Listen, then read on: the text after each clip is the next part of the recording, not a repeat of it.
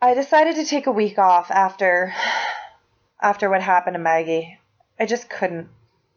I was doubting myself, everything I thought, what I'd learned so far, and was this book even worth it, and who cares? But spending a week in my hotel room in Gotham, not really the most relaxing of pursuits. I decided to do busy work. I organized chapters, worked on my footnotes, ran every type of spell checker I could find, just mindless but important stuff to keep me busy, but, you know, keep my mind from engaging too much. That's when the call came from the asylum. It was Professor Strange himself, which is not how things normally go. He had good news, but he'd only tell me in person. I took a cab straight over to Arkham. You have to pay triple for that, by the way. When I got there, Professor Strange was beaming. He said my next interview was ready, and it was Pamela Isley. You could have picked my jaw up off the floor. Poison ivy? For real? I knew she'd been picked up a few weeks ago, but they'd been redoing her cell, equipping it with a new ventilation system. Everyone down there has had to wear hazmat suits, but it's working now, and now that it's safe, I'm allowed to go down and talk to her. Sometimes it's hard for me to hide my enthusiasm, but I'm a professional. I need to be seen as cool and collected, but come on! Okay, I'm cool. It's all good. Here's my very calm and professional chat with the most beautiful woman in all of Gotham. Let's get this over with. Wow. That's how you're starting off this interview. you must be one of those bloggers. No, I just, you're so beautiful. Excuse me?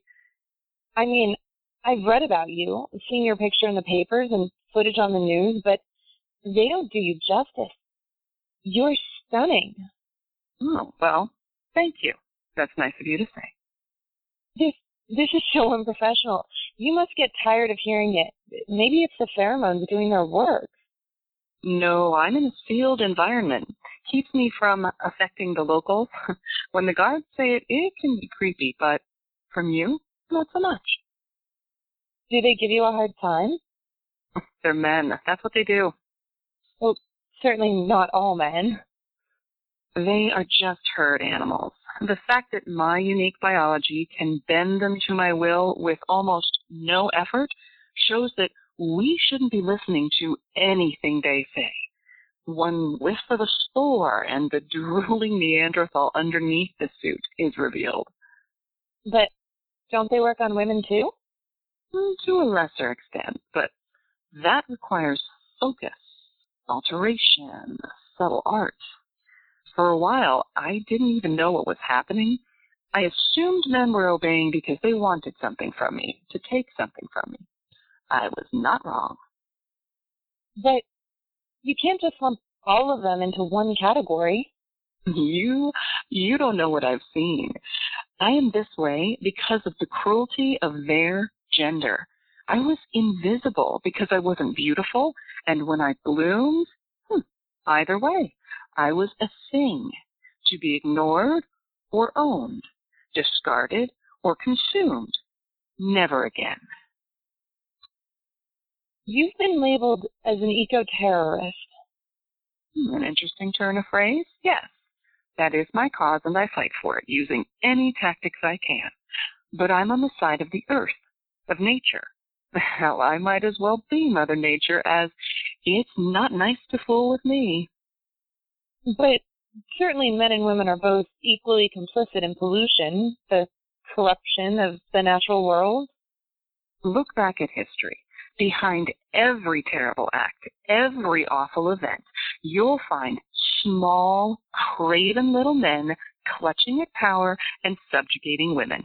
It's time to break that cycle. And you're sure that this isn't just revenge on the first man who broke your heart? My affections do not that way turn. Understand? Oh, yes, I get it. But Am I on your hit list? Well, we've only just met. But I've let plants die due to neglect. I've thrown trash out the car window. I don't always recycle. Am I a polluter worthy of death?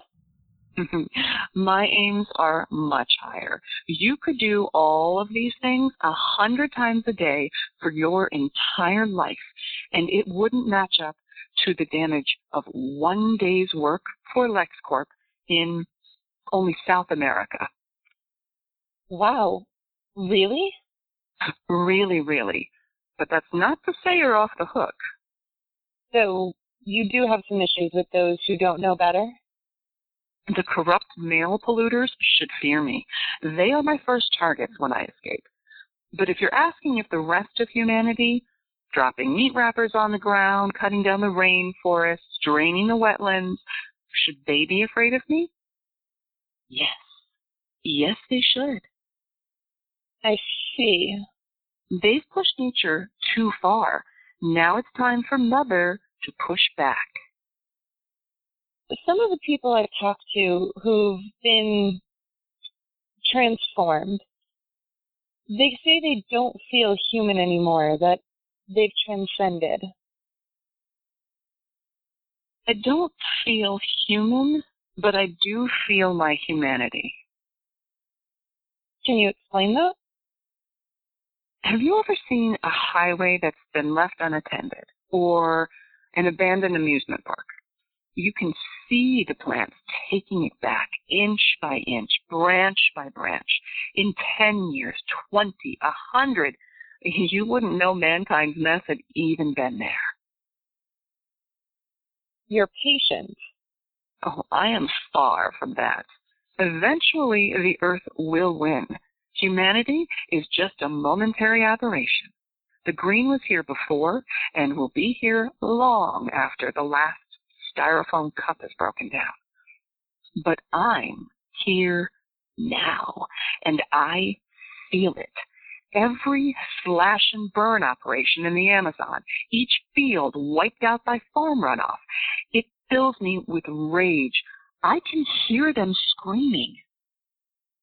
That must be agony. it's fuel. Yes, I want the polluters, the corrupt, the greedy. I want them to pay for their sins against the earth.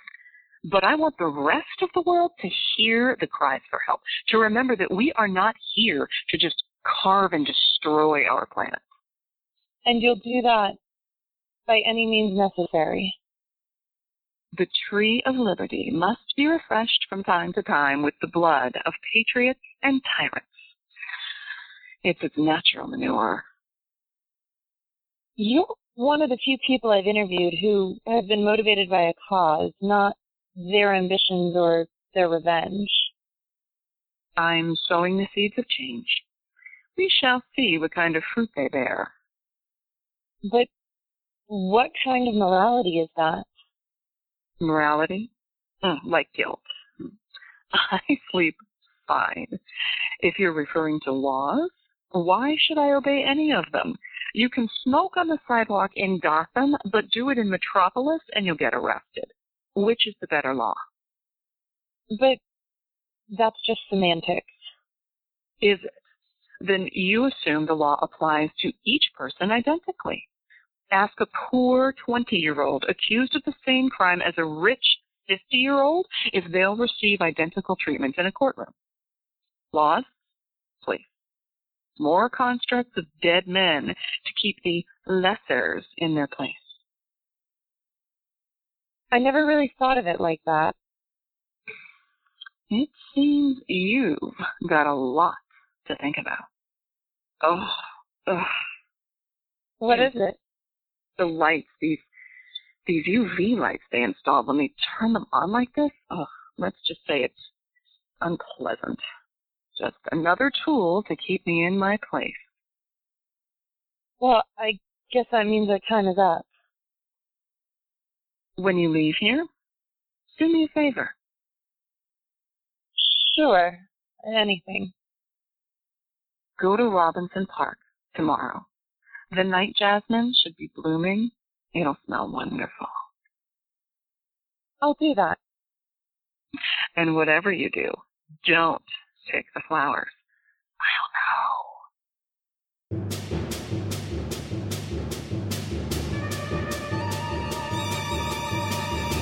Legible Scrawl presents To Prove a Villain, Episode 24 Poison Ivy, written by Kyle Olson, performed by Shannon Jelly and Amy Shaw, produced by Ryan Fitzpatrick and Shannon Jelly.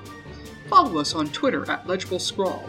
Check out our Facebook page or drop by our website, legiblescrawl.com, where we do cool things and answer the important questions like what would happen if a struggling psychology major interviewed DC villains?